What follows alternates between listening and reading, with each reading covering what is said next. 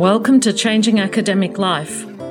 I'm Geraldine Fitzpatrick, and this is a podcast series where academics and others share their stories, provide ideas, and provoke discussions about what we can do, individually and collectively, to change academic life for the better.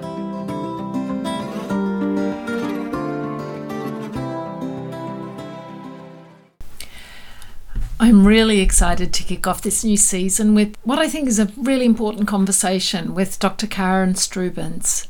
It's about reforming research assessment. Karen has a research background and PhD in chemistry and has transitioned to be a researcher, policy advisor and consultant on research policy and strategy.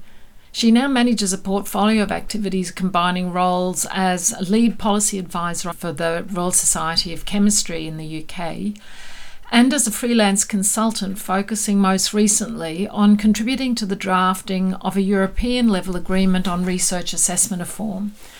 And it's this agreement on reforming research assessment from COARA, the Coalition for Advancing Research Assessment, that's the reason I wanted to speak with Karen.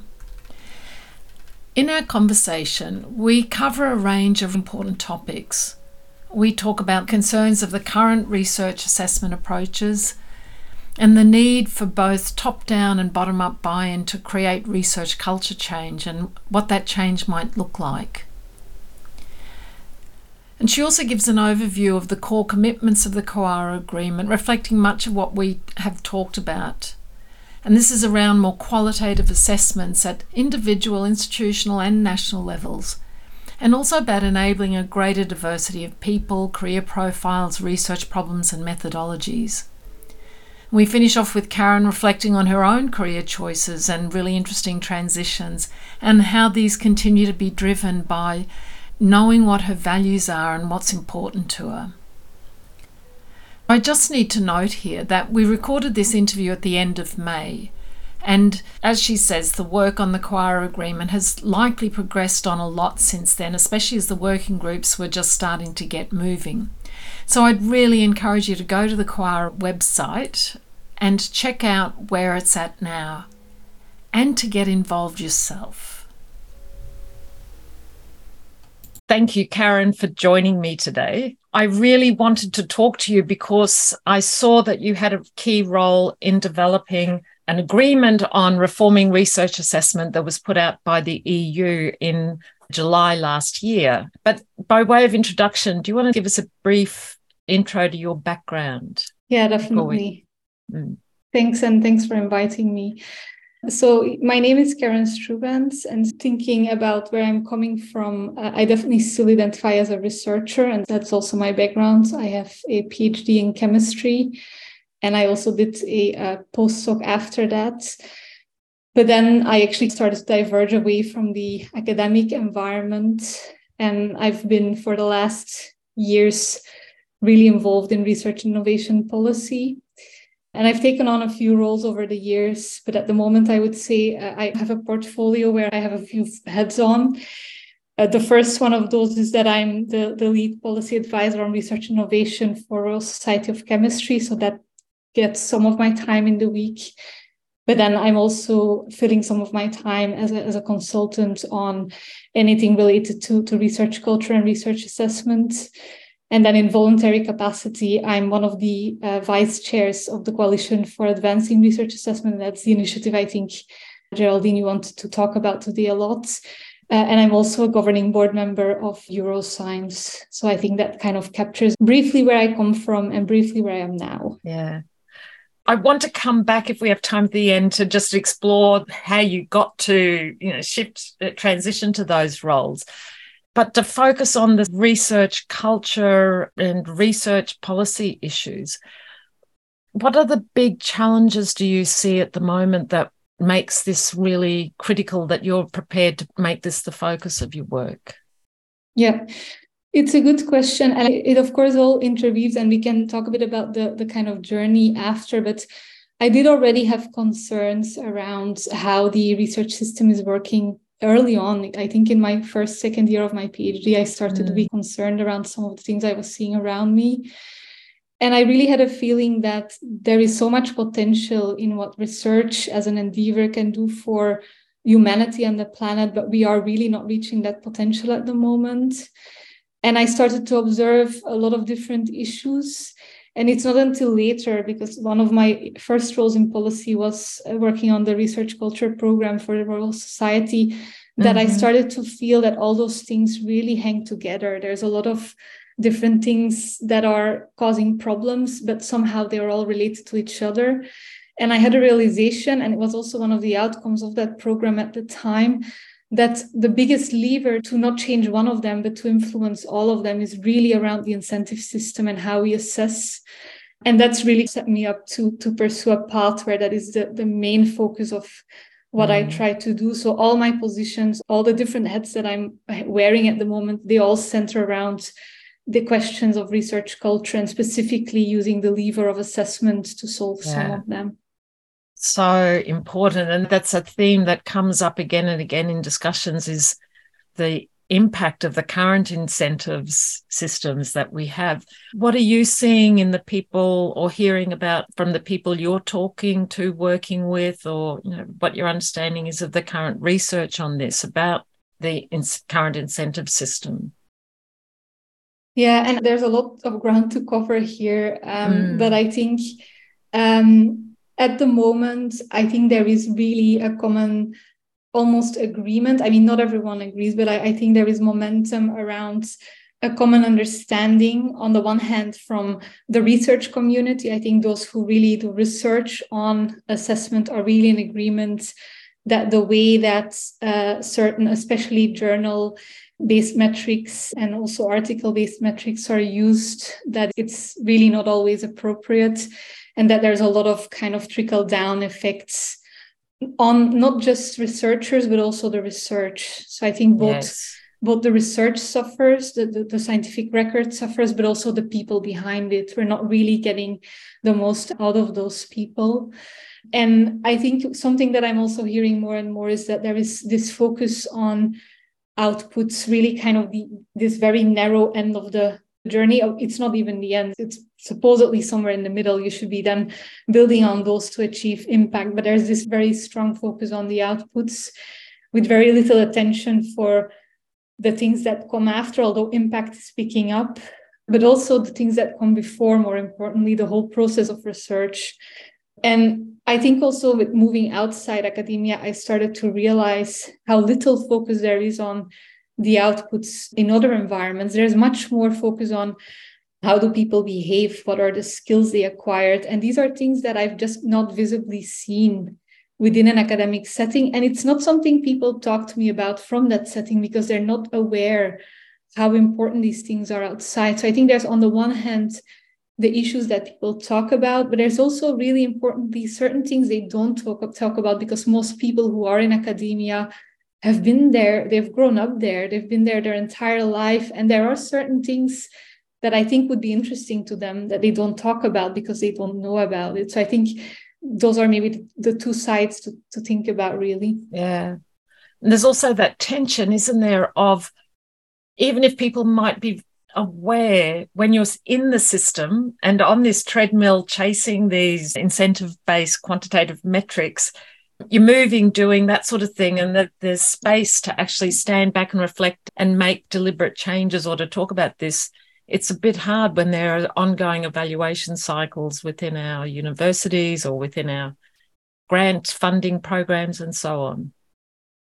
Definitely. And I mean, it's a question we always get, because lots of universities have started to at not explore necessarily how to assess differently, but at least they've started to think about how do we offer more training?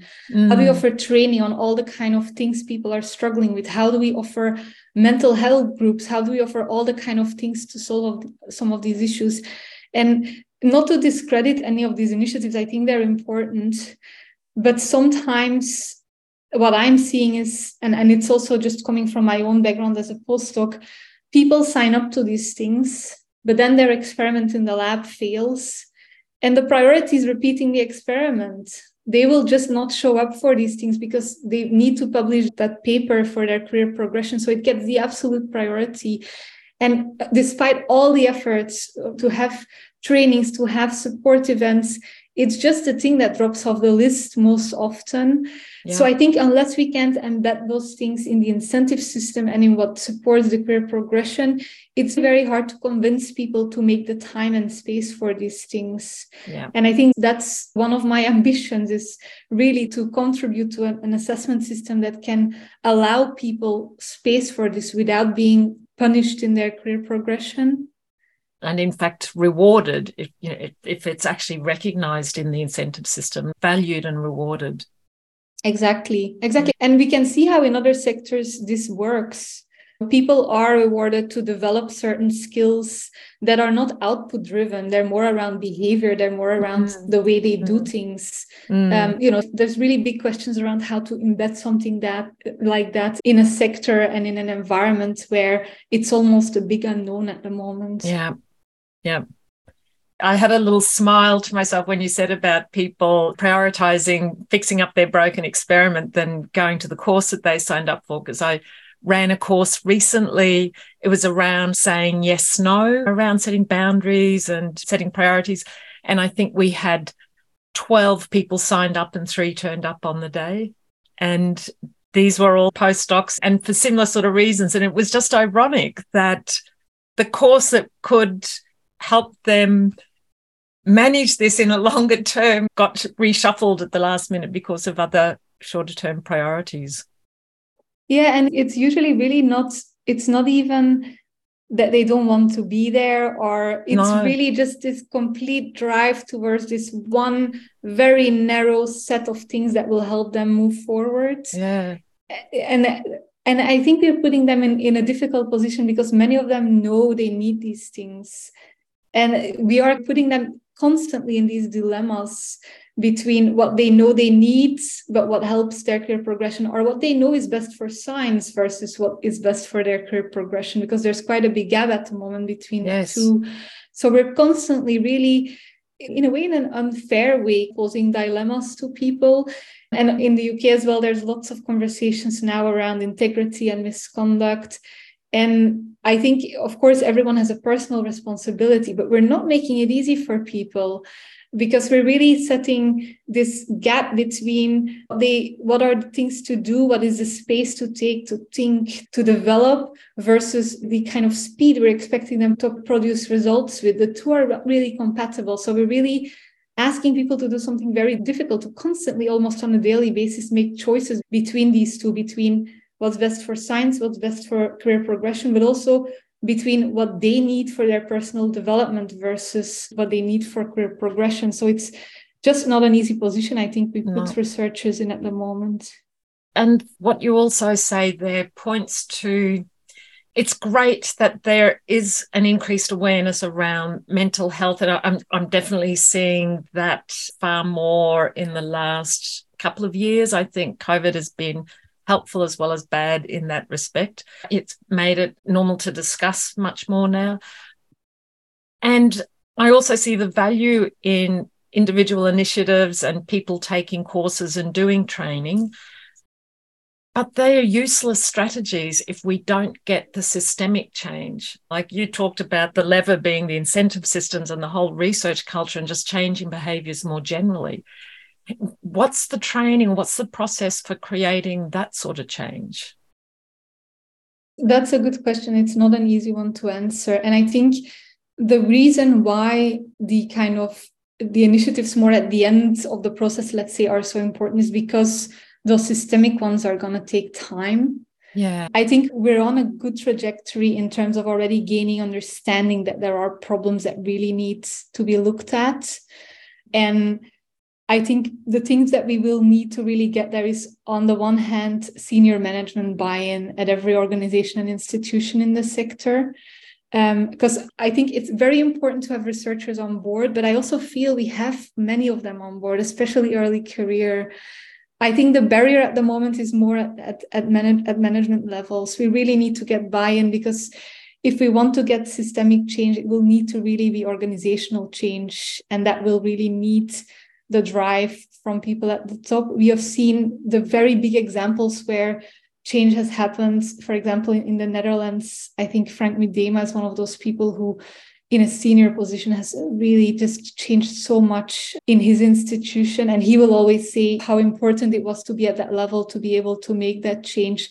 So I definitely think we need also the, the bottom up, but I think without the top down and without that senior management input, we just won't get there because it is a systemic uh, issue. Um, and I also think we will need to go further than what we're thinking about now, because I think research assessment is a very important lever to think about. But there's also the issue around precarity of careers. Yes. There's the funding cycles. Yeah. And there's the amount of evaluation that goes on. Researchers are probably the most evaluated professionals, I would imagine, across sectors. There's, there's every output is evaluated separately. They are evaluated by their institution, by funders to get funding. I do think with the current reform, we'll be able to do a lot, but I do think we'll still bounce on some boundaries around the life cycle, the funding, lengths of funding schemes, those kind of things. So I do think there will be a few other issues that we will need to start to think about and start to solve to, to really get to some of the achievements we want to get to in terms of changing the culture. Yeah, totally agree. I'm hearing as well there's, in terms of the spectrum of where the changes are needed. So there's what we can do as individuals to better skill or to cope in the day-to-day. There's what we could do as an organisation in creating or evolving, changing different local research cultures and practices. And that's embedded in the bigger institutional policy level systems around government policies that set the funding programs or set the evaluation criteria. And that's complicated as well, isn't it? Because you've got national initiatives, priorities, and you've got international practices and disciplinary practices crossing over as well. And it it's a really hard space to, to think about when you start unpacking all those layers. Definitely. And I mean, the real answer is that we will need change at all those levels. Yes. But also we'll need to ensure that those levels are communicating to each other, because one of the issues we're seeing also when we're talking about the setup of the coalition is that there are certain levels, like, for example, maybe institutional levels who want to move forward, but they're then bound by rules set by the level above that they just can't get around. So unless change happens elsewhere, they are actually kind of stuck in that space. So one of the things that I see as the, the kind of big things that the coalition will bring is a space to actually bring all these levels together and to enable discussions. So not to take away any autonomy. I think each organization should be able to think about what it is they can do to progress. And of course, there, there is the agreement that sets a very common direction for everyone, but there's a lot of space within that to explore and to think about how to implement that. But at the same time, there needs to be constant exchange of information so that we ensure we're not creating different things at different levels or in different organizations that contradict each other. So I think that will be really the value of the coalition, to create that space for discussion. But you're right, it's immensely com- complex. And, you know, sometimes I refer to it as one of those wicked problems.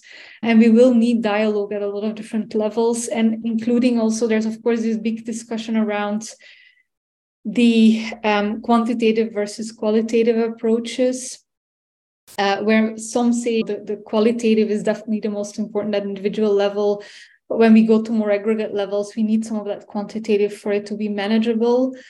Um, and I think, in a sense, I think as as humanity, almost we've become obsessed with measuring things, uh, not just in academia. I think it's also well understood at the moment that G D P is not the best measure um, for success at a very different level. So I do think there are bigger questions, not just in academia, but in more general terms about how we've become as, as a society to define success and how that shapes behaviors. So um, I sometimes hope that we can set an example in academia too, and in the research space more broadly, because um, it's not just academia. There's research going on um, in other sectors as well that we need to involve in those discussions, but we can hopefully Uh, really reflect on how it can be done in a way that we don't uh, cause those bad behaviors and, and set mm. those bad incentives.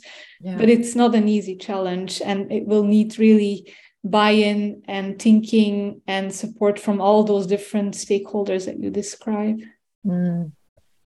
One of the tensions that I experience just in a day-to-day sense is being passionate about the need for these sort of changes and having these more holistic measures and valuing research culture and all of the other things that we've talked about, and recognising that my current PhD students or postdocs are still going to be working or playing in the system as it is now while it's still undergoing this transition.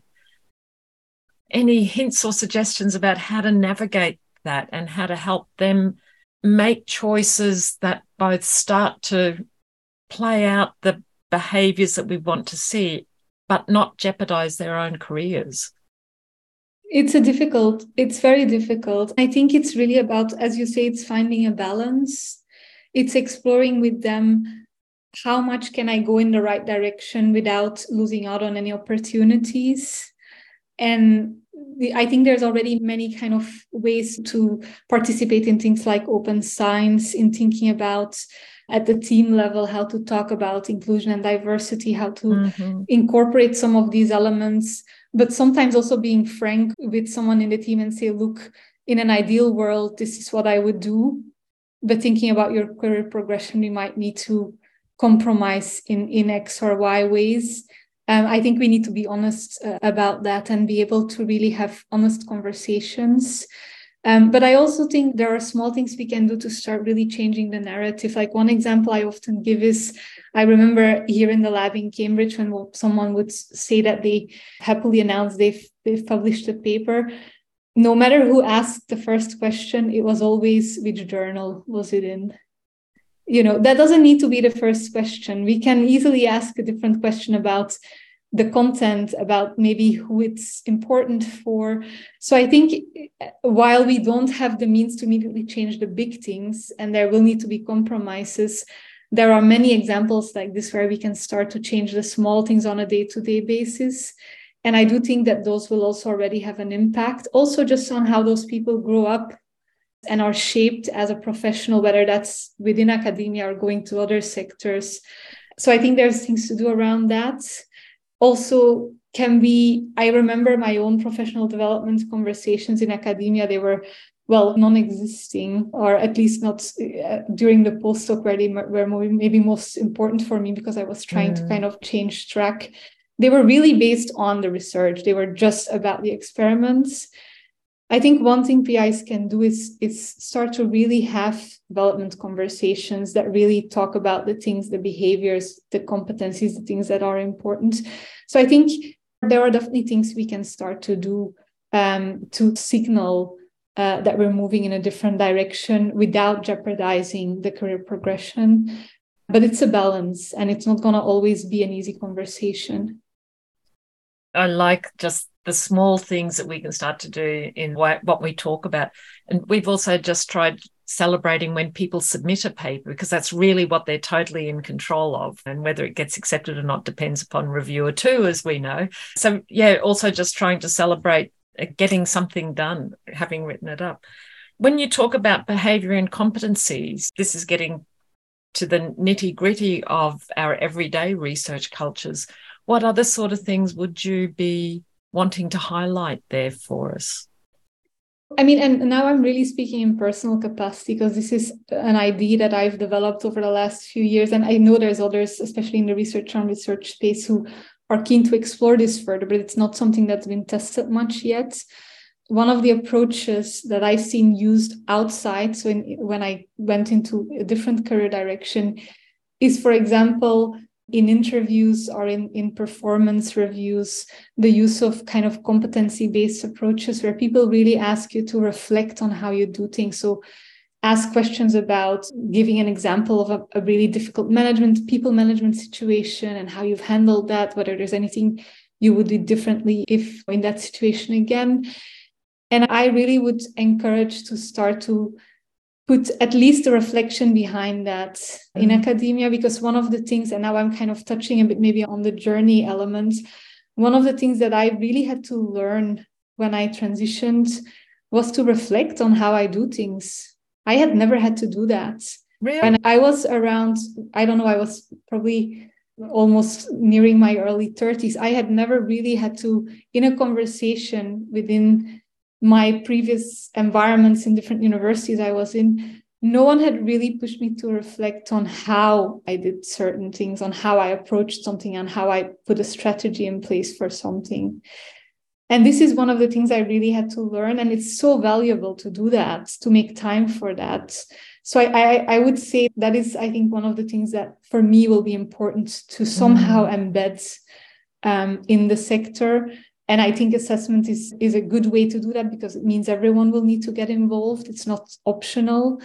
And it, it's not clear maybe yet how or where it would be fitting, because it might not fit in every assessment process, but it's something that I think can bring a lot of value to help people to really reflect on the way they do things. And it relates to a lot of culture themes, inclusivity, open science, integrity.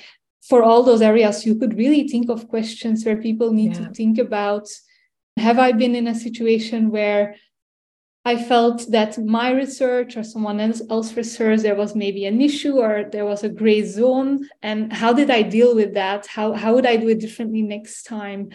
So it's really almost embedding some of those difficult conversations into what we're doing. So I feel that's an approach that's not talked about so much now. It's more about how can we measure open science? Can we measure how many open science, how many open access publications or how many data sets?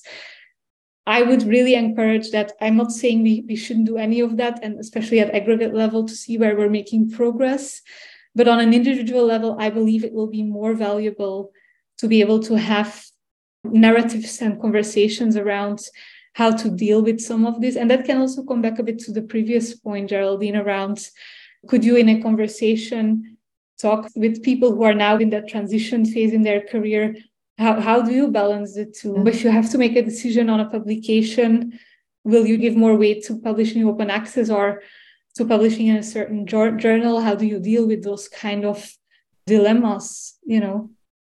So talking about what we need to, talking about research and how we do it, and what you're saying also requires managers, leaders, senior people to be trained in how to ask good questions and how to engage in these conversations, because you said before about we haven't been socialized into this as a way of being and doing research. Yes, definitely. And and the, the leadership aspect is very important there. I think this is where at the moment we experience a lot of the, the barriers. Um, because we are now, we are in a system where leaders are really not accustomed to any of those things. And many of them also don't see a need for them. I really notice that in conversations, they have a feeling that they have been used to doing something a certain way, and there's absolutely nothing wrong with doing it that way.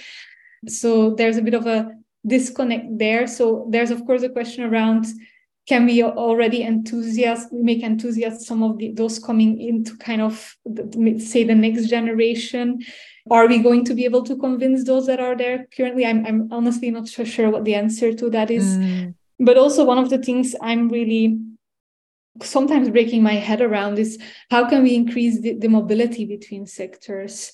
Because for me, that would be, I mean, it's almost a chicken and egg situation, because I think if we can have more focus on process, competence, skill, it will be less difficult for people from outside to come in, because they'll have things to talk about. They don't have to just have a publication record. They can talk about all those other things in the same way. But at the same time, and then when you bring those in, that will also shift how things are done, because you'll have people who bring experiences from other environments and who will be much more open, even at that senior level, to some, you know, they'll, they'll be more socialized with some of these approaches. But of course, at the moment, we have neither. We don't have the in-stream of those people, and we don't really have the roots to bring them in, because mm. the assessment system is a barrier for them yes. to move into those areas. Yeah. You know, we need to get either the in- in-stream first or change the assessment system mm. so we can bring them in, mm. because there's a lot of appetite to have more mobility, but I, I do feel the assessment system is one of the barriers to Definitely. Be able to uh, achieve that. And I do think it would bring a lot of richness to all sectors if we could have more of a um, stream of people uh, in and out, and also put less pressure, because now a lot of people who leave academia, they still feel some kind of failure because they think there's no way to ever come back. Whereas if you would have a more dynamic system where people can go in and out, I think you would, to some extent, solve some of those issues, mm. um, because people w- wouldn't feel, if I leave now, there's never a way to come back to that environment. Yeah, and also solve some of the big societal challenges that, again, you raised at the beginning about one of the motivators for why this is so critical to address. So is that, that an example of diversity and inclusion that you just talked about, like the, the diversity of backgrounds that we might be enabling in our processes? Definitely, because I, I do think at the moment, with the narrowness of what we're assessing, there's really al- almost this kind of one type of profile that kind of makes it all the way to the end. I mean, I'm being a bit uh, black and white now. Uh, it's probably a, a bit more gray than that. Um, but I do think we're missing out on a lot of different talents. And then also the question is, what does that mean for the research we're missing out on? Because I really enjoyed the Invisible Women, the book by Caroline Criado-Perez, and she gave this example. It's more on the innovation side about the first Apple uh, health app not including anything on the menstrual cycle because they didn't have a woman in the room, so no one thought about it. I mean, they, they missed out on something huge, absolutely huge. Uh, and then there's also the stories around how, you know, endometriosis as a disease has not received that much attention because it's just not a problem that those maybe in charge, mostly male, had recognized. So I, I do think, and these are just examples on the gender side. I'm sure there's examples mm, yeah. in all types of diversity directions. So I think it's not just which people are we excluding, which profiles are we excluding, which I Ds are we excluding, but also whose problems are we not solving. So I think that's both diversity of people, I Ds, and also the, the research problems that we really need to think about. Yeah. One of the things that gets talked about in the um, coalition agreement that we'll get to in a tick is also diversity of research methods and approaches and disciplinary perspectives and theoretical perspectives, which is often a dimension of diversity that doesn't always come to mind first. Yeah, and I think that's very important to also be appreciative of the methods that are used across sectors. So indeed bringing in maybe some of those people with experiences elsewhere, but also of disciplines to recognize each other's methods. Because one thing that's often coming up also in conversations around the quantitative versus qualitative is subjective, quantitative is objective, which I think anyone who's been a bit deeper involved in these conversations really knows it's not true. But to some extent, I also sometimes see some people in the harder sciences kind of almost discredit some of the methods used in the softer sciences, and often unknowingly, because they often really don't know that much about those subject areas. Uh, and it's actually causing problems not just for the methodologies used in assessment itself, I would say. Um, so I do think that this diversity of recognizing methods that have been established, and they've been established for many years, is, is important, not just for the scientific endeavor, but even just for progressing assessment itself. Mm-hmm. Yeah, because we know from the research that interdisciplinary research is harder to get funded because people often find it difficult to review from different methodological, methodological perspectives or disciplinary perspectives. Yes, and I think sometimes also don't have that much confidence, maybe methods they're not so familiar mm. with. And I do think there's also an element of trust there in, you know, where there is recognized, mm. established methodologies. Um, I think that also does need to be included and, and recognized. Mm. Yeah. Uh, but it's a challenge, interdisciplinary one, definitely. Yeah. So you talked about the coalition before. Do you want to explain what the coalition is and what work it's done? Yeah, definitely. In a few, I think it's now two years ago, there was a process that started with a consultation where there was a real, realization uh, coming from a number of organizations who had been working on this for a, a, a while, that there are issues with assessment, and the Commission wanted to understand. So this is the, the European Commission. The European Commission. For, for, yeah, sorry. Yeah. And so the European Commission wanted to really better understand views of different stakeholders in the landscape. So they first started a consultation, um, and there was a report really with the conclusions of that, but also some principles to think about how to move forward and how to really start to change the way assessment works. And so this is where I came into the process. I was invited to be part of drafting an agreement, uh, and the agreement was building on the principles from that big consultation with lots of stakeholders. But the idea was really to put down on paper in very specific commitments a common direction for the sector to move in, and alongside it also a time frame to say, okay, we'll do these things by a certain time. And this agreement was published in July twenty twenty-two. And so the commitments, some of them, I mean, are very close to what we've already been talked about. The first one's really around recognizing diversity in contributions to research, but also all the different roles that people play. And then the other core commitments are really around primarily using qualitative assessments, but also avoiding uh, any inappropriate uses of metrics and the use of rankings in of institutions in research assessment. And then there's a range of kind of supporting commitments to enable more kind of the how we do it. So this is the, the, these four are like the what. And the time frame put to it was for organizations to say, okay, I commit to this, to have an action plan with very concrete milestones after one year of signing, and to then also give a a more elaborate progress, which is based on just self-assessing themselves after about five years of signing. Um, and so this agreement is really what this coalition is coming together around. So after the agreement was published, there was uh, some time that was taken really to discuss how the coalition should function, which governance structure it should have. But so in December last year, there was a constitutive assembly bringing together all the organizations that wanted to be part of the coalition. And I have to check the exact numbers, but we're well over four hundred fifty members, member organizations, because it's open to organizations at the moment.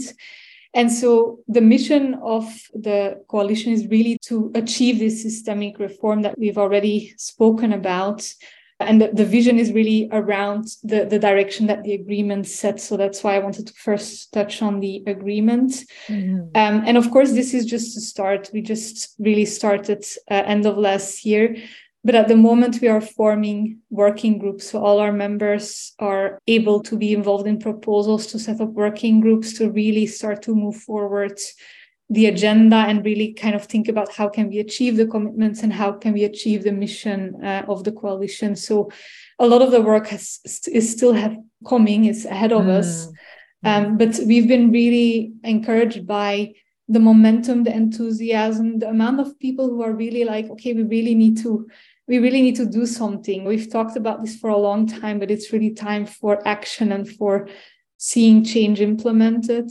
So I'm quite, yeah, positive about what will come in the next few months once these working groups are approved and can really start uh, the work of the coalition and can really start collaborations with organizations in, in a lot of countries, not just in Europe, because the initiative now is really global in focus, and we have quite a bit of work to do to achieve some of the international strategy that we're setting out at the moment.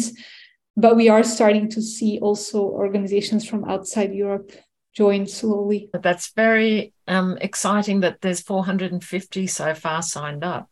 If in signing up and putting in agreements, like you talk about organisational levels, and I'll come to that in a tick, is the E U itself looking at how to implement? I'm holding up a copy of the paper here that yeah. no one can see because we're going to be on audio. Um, is the E U itself also looking at the agreement to review, say, the, the funding criteria for the Horizon twenty twenty or whatever um, upcoming funding programs they have? Yes, so they are a signatory. The European Commission as a funder is a signatory of the agreement. Mm.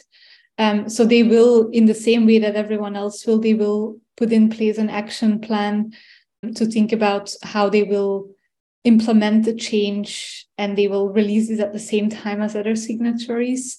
Um, and I've also been uh, speaking, for example, specifically to the M S C A unit who are working on the Marie Skłodowska-Curie fellowships. And they also are really asking questions about, okay, what do we need to change in our evaluation processes to be completely aligned? And I mean, they are already quite ahead. I think they, they already align with, with a lot what's in the commitments, but there's definitely uh, also thinking across the European Commission around what their action plans need to look like to fully mm. align with the initiative.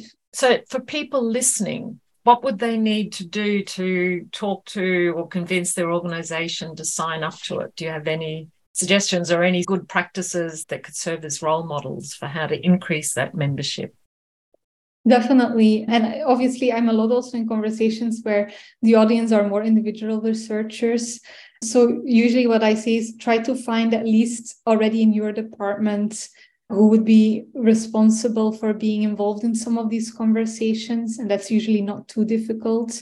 Sometimes finding the right person at the kind of central university level can be a bit more difficult, but there should be people on the departmental level who can at least point to, to the right direction.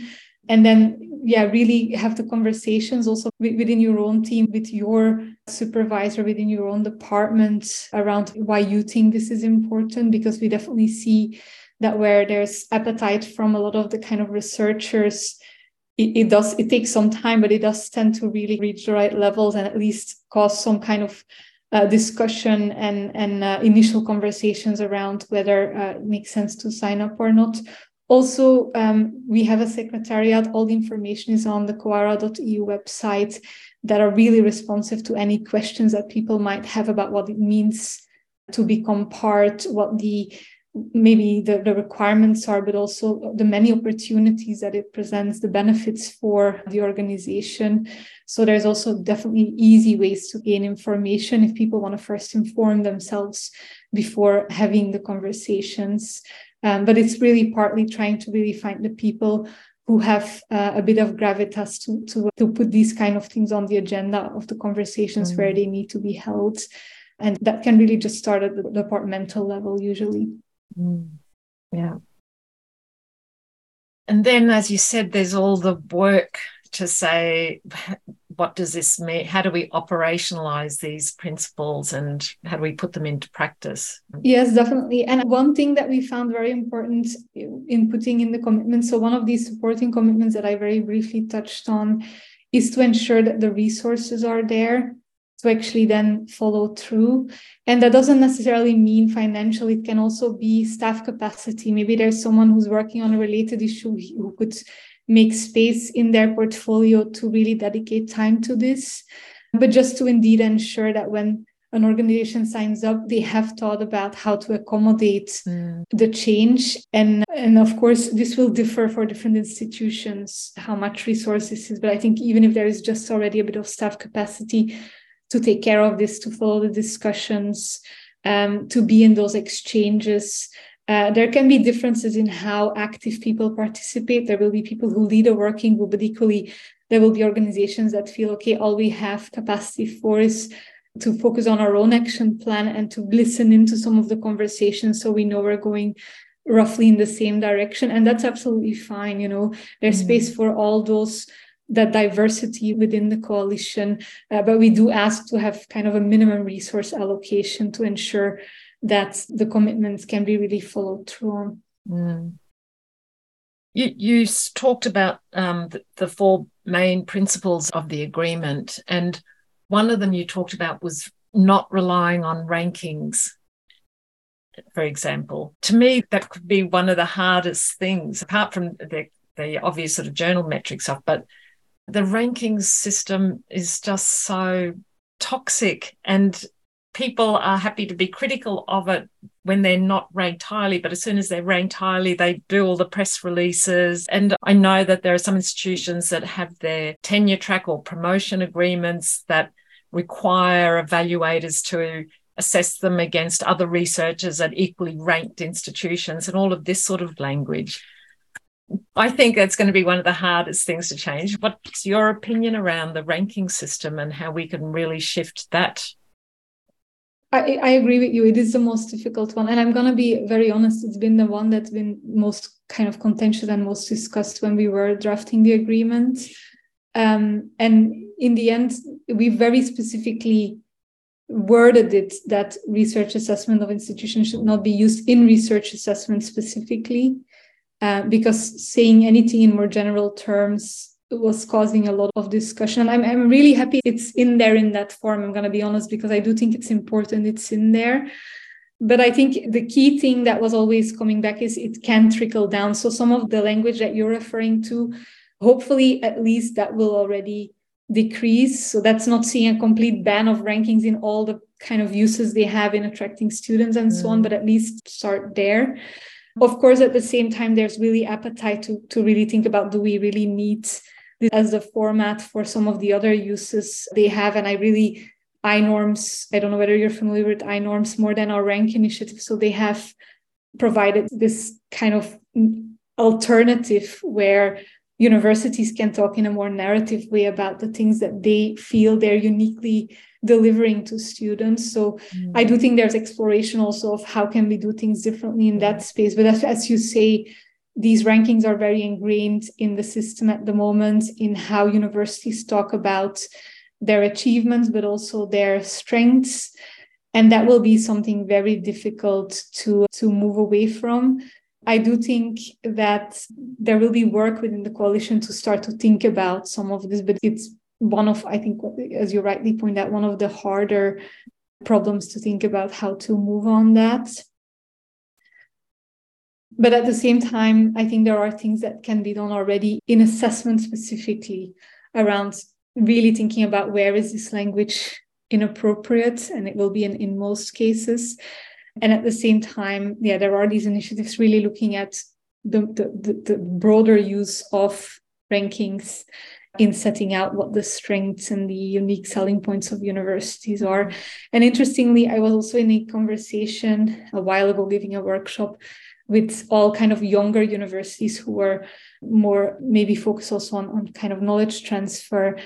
And we were, as part of a conversation on assessment, the starting point that I often try to, to get people to think about is, if you have to really think about the things you're proud of, just as an institution, what are the things that come to mind? And, and one of the things that came out of this specific conversation was regional development, attracting people who maybe were first generation students, really changing the, really make, making a local impact in that sense.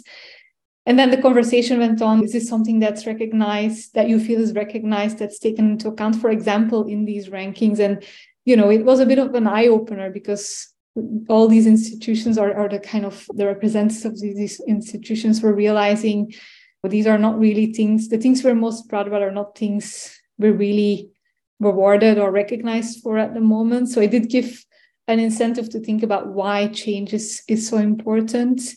Um, so I do think that we can have the kind of conversations that make it very clear why these rankings are not probably the right way of bringing out all the diverse contributions that institutions make. So now we're looking at a different level, yeah. Uh, but how to practically move away from them, I think we're at the start of that conversation rather than at the end where we already see clear solutions. But it's still so encouraging that the conversation is starting. And I see that the coalition agreement builds on things like DORA and the Metric Tide work in the U K and so on. And I'm also seeing things at the moment. I know that in Austria, there's the funding, the, the government sort of department is starting to have discussions about revising, renewing research evaluation. I know that Australia's currently running a, a survey asking for input on this. So it is an encouraging time, and it yeah, will take time. Yeah, definitely. And I'm just also thinking, when I had the first kind of experiences in, in, in advocating for this uh, ten years ago during my PhD, I was involved in this uh, action group in Flanders where we were trying to talk to all the different um, f- political parties in Flanders about changing specifically the key that was used to allocate money between the different uh, universities in Flanders, because there as well they were using certain metrics that were then trickling down to the assessment of, of individual researchers. And it was an interesting experience because I was quite young and it was something I hadn't done before, and I learned a lot from it, but we really hit a wall. It was very clear that there were a few people who were taking the decisions and we weren't really getting anywhere. So if I compare that experience with where we are now ten years later, it is encouraging. You know, there's a lot of work ahead of us and there's many issues to still be resolved. But at the same time, I think those who have been consistent in working in the space for a number of years can also see how much progress has been made. Yes. Just even in terms of the number of people who are talking about this, the number of organizations who actually are recognizing that there is an issue. We're in a very different place already. So I think if we can make the same amount of progress, or ideally even more, in the next ten years, you know, I'm quite optimistic uh, about that. Yes, oh my. I really am, because it has to change. It's not sustainable the way it is at the moment.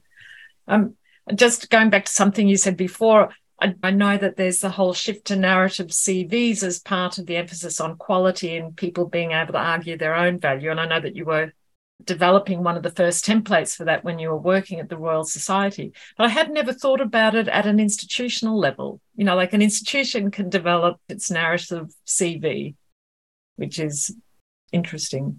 And even country le- country levels too.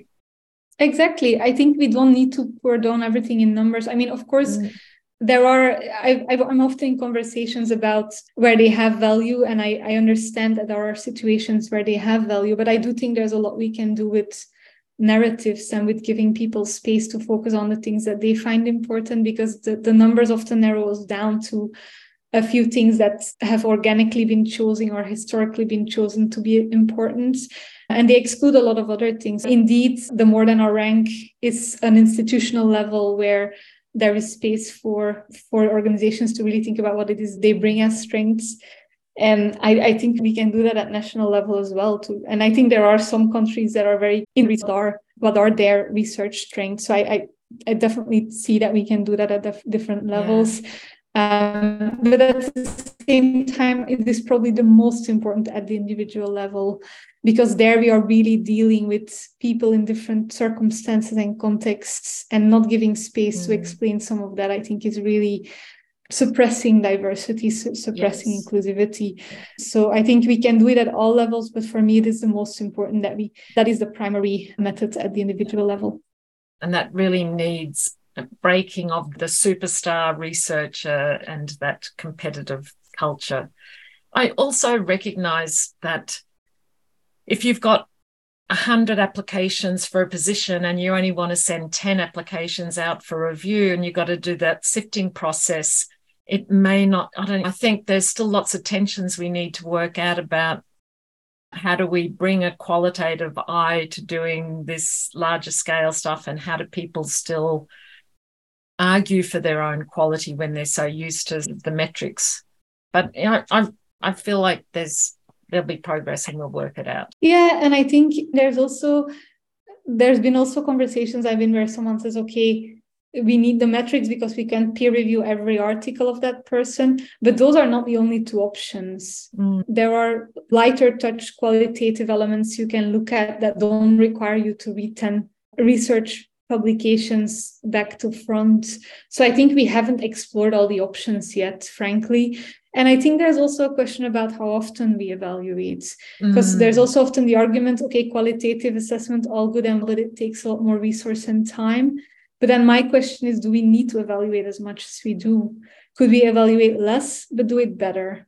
You know, so I think there are a few aspects that we still need to really think about. And sometimes there's a lot of focus on one element, like the narrative C V is a great instrument. I am very enthusiastic about it, but it's not the, the kind of golden bullet. We need to look at the entire process and ensure that it's embedded in a process where there's changes at other stages and in different ways as well. So I think there is a lot of opportunity still to look at other parts of the process, to explore methods that we just aren't used to yet and haven't used yet. Um, but also to really think about frequency and whether we need to mm. evaluate so often. Do you have a just a, a brief sort of one or two examples of other methods or other light touch ways of bringing that sort of qualitative lens? Yeah, I mean, and here I'm drawing again a bit more on my experience in, in other sectors. With uh, what I often also see with academic positions is the role descriptions are very broad. People feel like they need to send in a ten-page C V because they need to cover all the grounds. Whereas in other sectors, descriptions are often much narrower.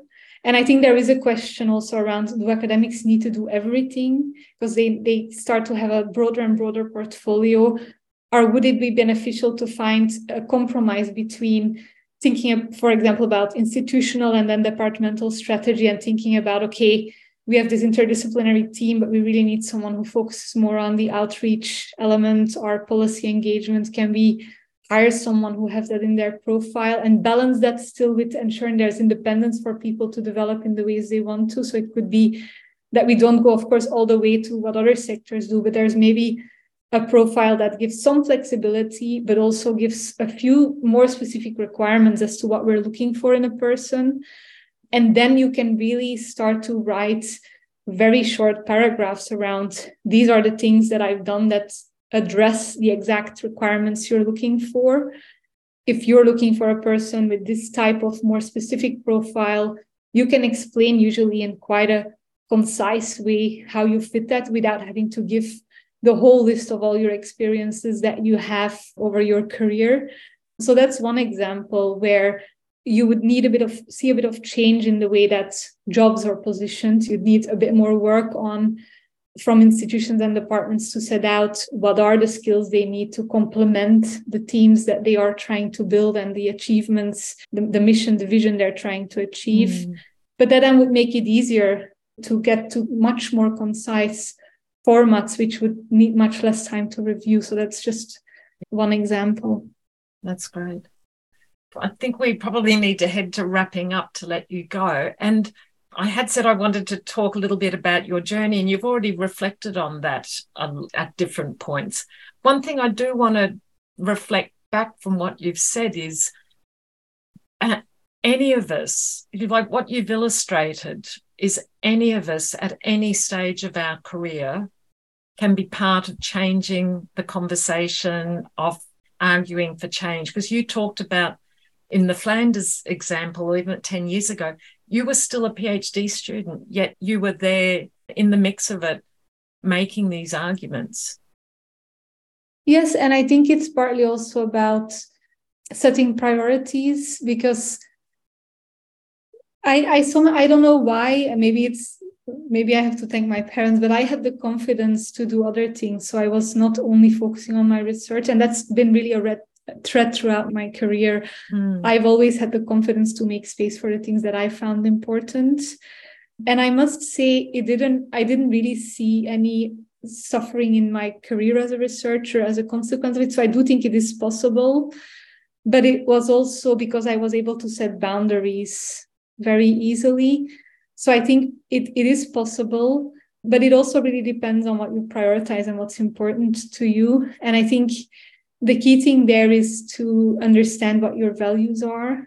And the thing I've tried to do is really live and work in line with those values. And it's driven a lot of the choices that I've made in my career, in the volunteering that I've done, in the things I've dedicated my time to. And for me, it's worked out because it's got me to a point where I'm, I'm really enjoying all the things I'm doing. Mm. Um, but that is something I think, I, I, in a way, where I've been lucky, because that was instilled in me, and it's not something everyone has an easy time with. I think setting boundaries, saying no, choosing for your values is not something that's easy, and for some people will require support and training that's maybe not always there. So mm-hmm. I do recognize that challenge in itself, but I do feel that's what's been helping me to do some of these things. Yeah. And as you say, we all have a voice. And I did refer to this early example where I used it. It wasn't very effective, uh, but I learned from it and it helped my personal development. And I do feel it's contributed to where I am now. So I think we also sometimes need to recognize that where things haven't quite worked out in that moment, they do still contribute to To, to our learnings and to who we become as a person and what we can maybe achieve later on. Well, that's really brilliant, Karen. I think that's just lovely. Did, are there any final things that you would want to add or say before we wrap? Yeah, I think maybe just one thing to still refer to is, you know, I knew I was going to change direction quite early in my postdoc. So I started my postdoc in Cambridge in two thousand fifteen. And I think in the first few weeks, I already was talking to the career service because I, I just felt at that moment, I, I want to finish this postdoc, but that's going to be, there's going to be a turning point. Then I'm going to need to do something where I'm just working with people more and with samples less. That was one of the motivations. Mm-hmm. So people is one of your core values. Yes, definitely. Mm. And even knowing that, so I transitioned in the end in two thousand eighteen. So three years later, it was still so hard. I still felt that failure that I talked about earlier of leaving, although I had made that decision three years earlier. So you have to imagine the stigma around it to still feel that way at that point.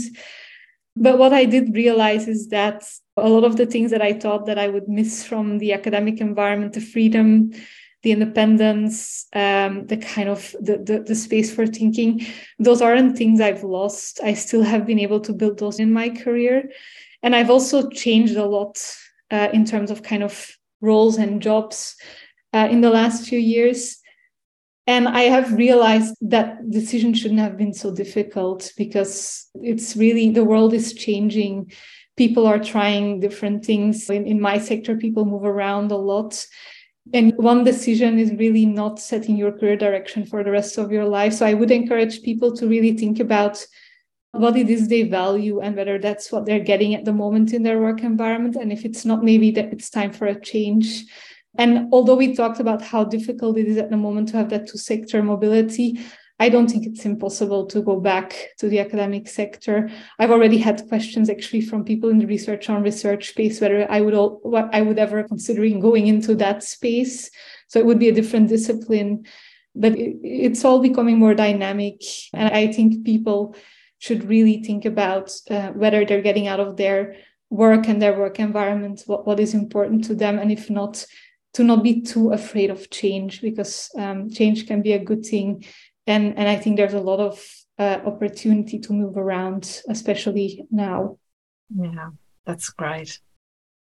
Karen, I thank you so much for your contributions today and the really interesting discussions. And I, I will provide links on the webpage to the uh, many of the names and papers that you've referenced. Thank you for your work in being part of make, making that change happen, and, and glad that you did make the decision to leave and shift directions to contribute to this. And hopefully this will encourage lots of other people to get involved as well, whether it's in the small conversations in their workplaces or being part of trying to push the, the agreement or whatever.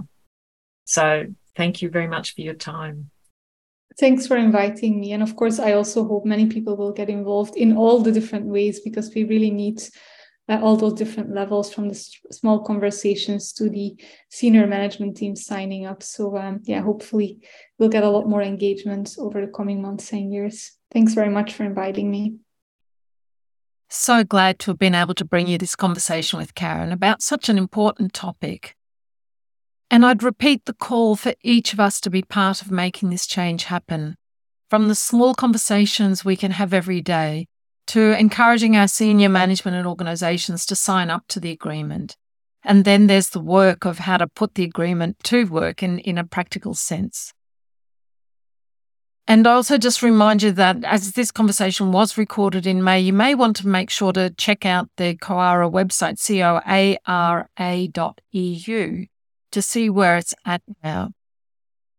And if you like this conversation, you might also be interested in listening to other changing academic life conversations on similar themes. And I'm thinking here of the more recent conversations with Sarah Davies around research, researchers, research cultures, with Tanita Kasky and Elizabeth Adams from Glasgow Uni around uh, including collegiality as part of research evaluation, and the conversation with James Wilsden on metrics and responsible research evaluation.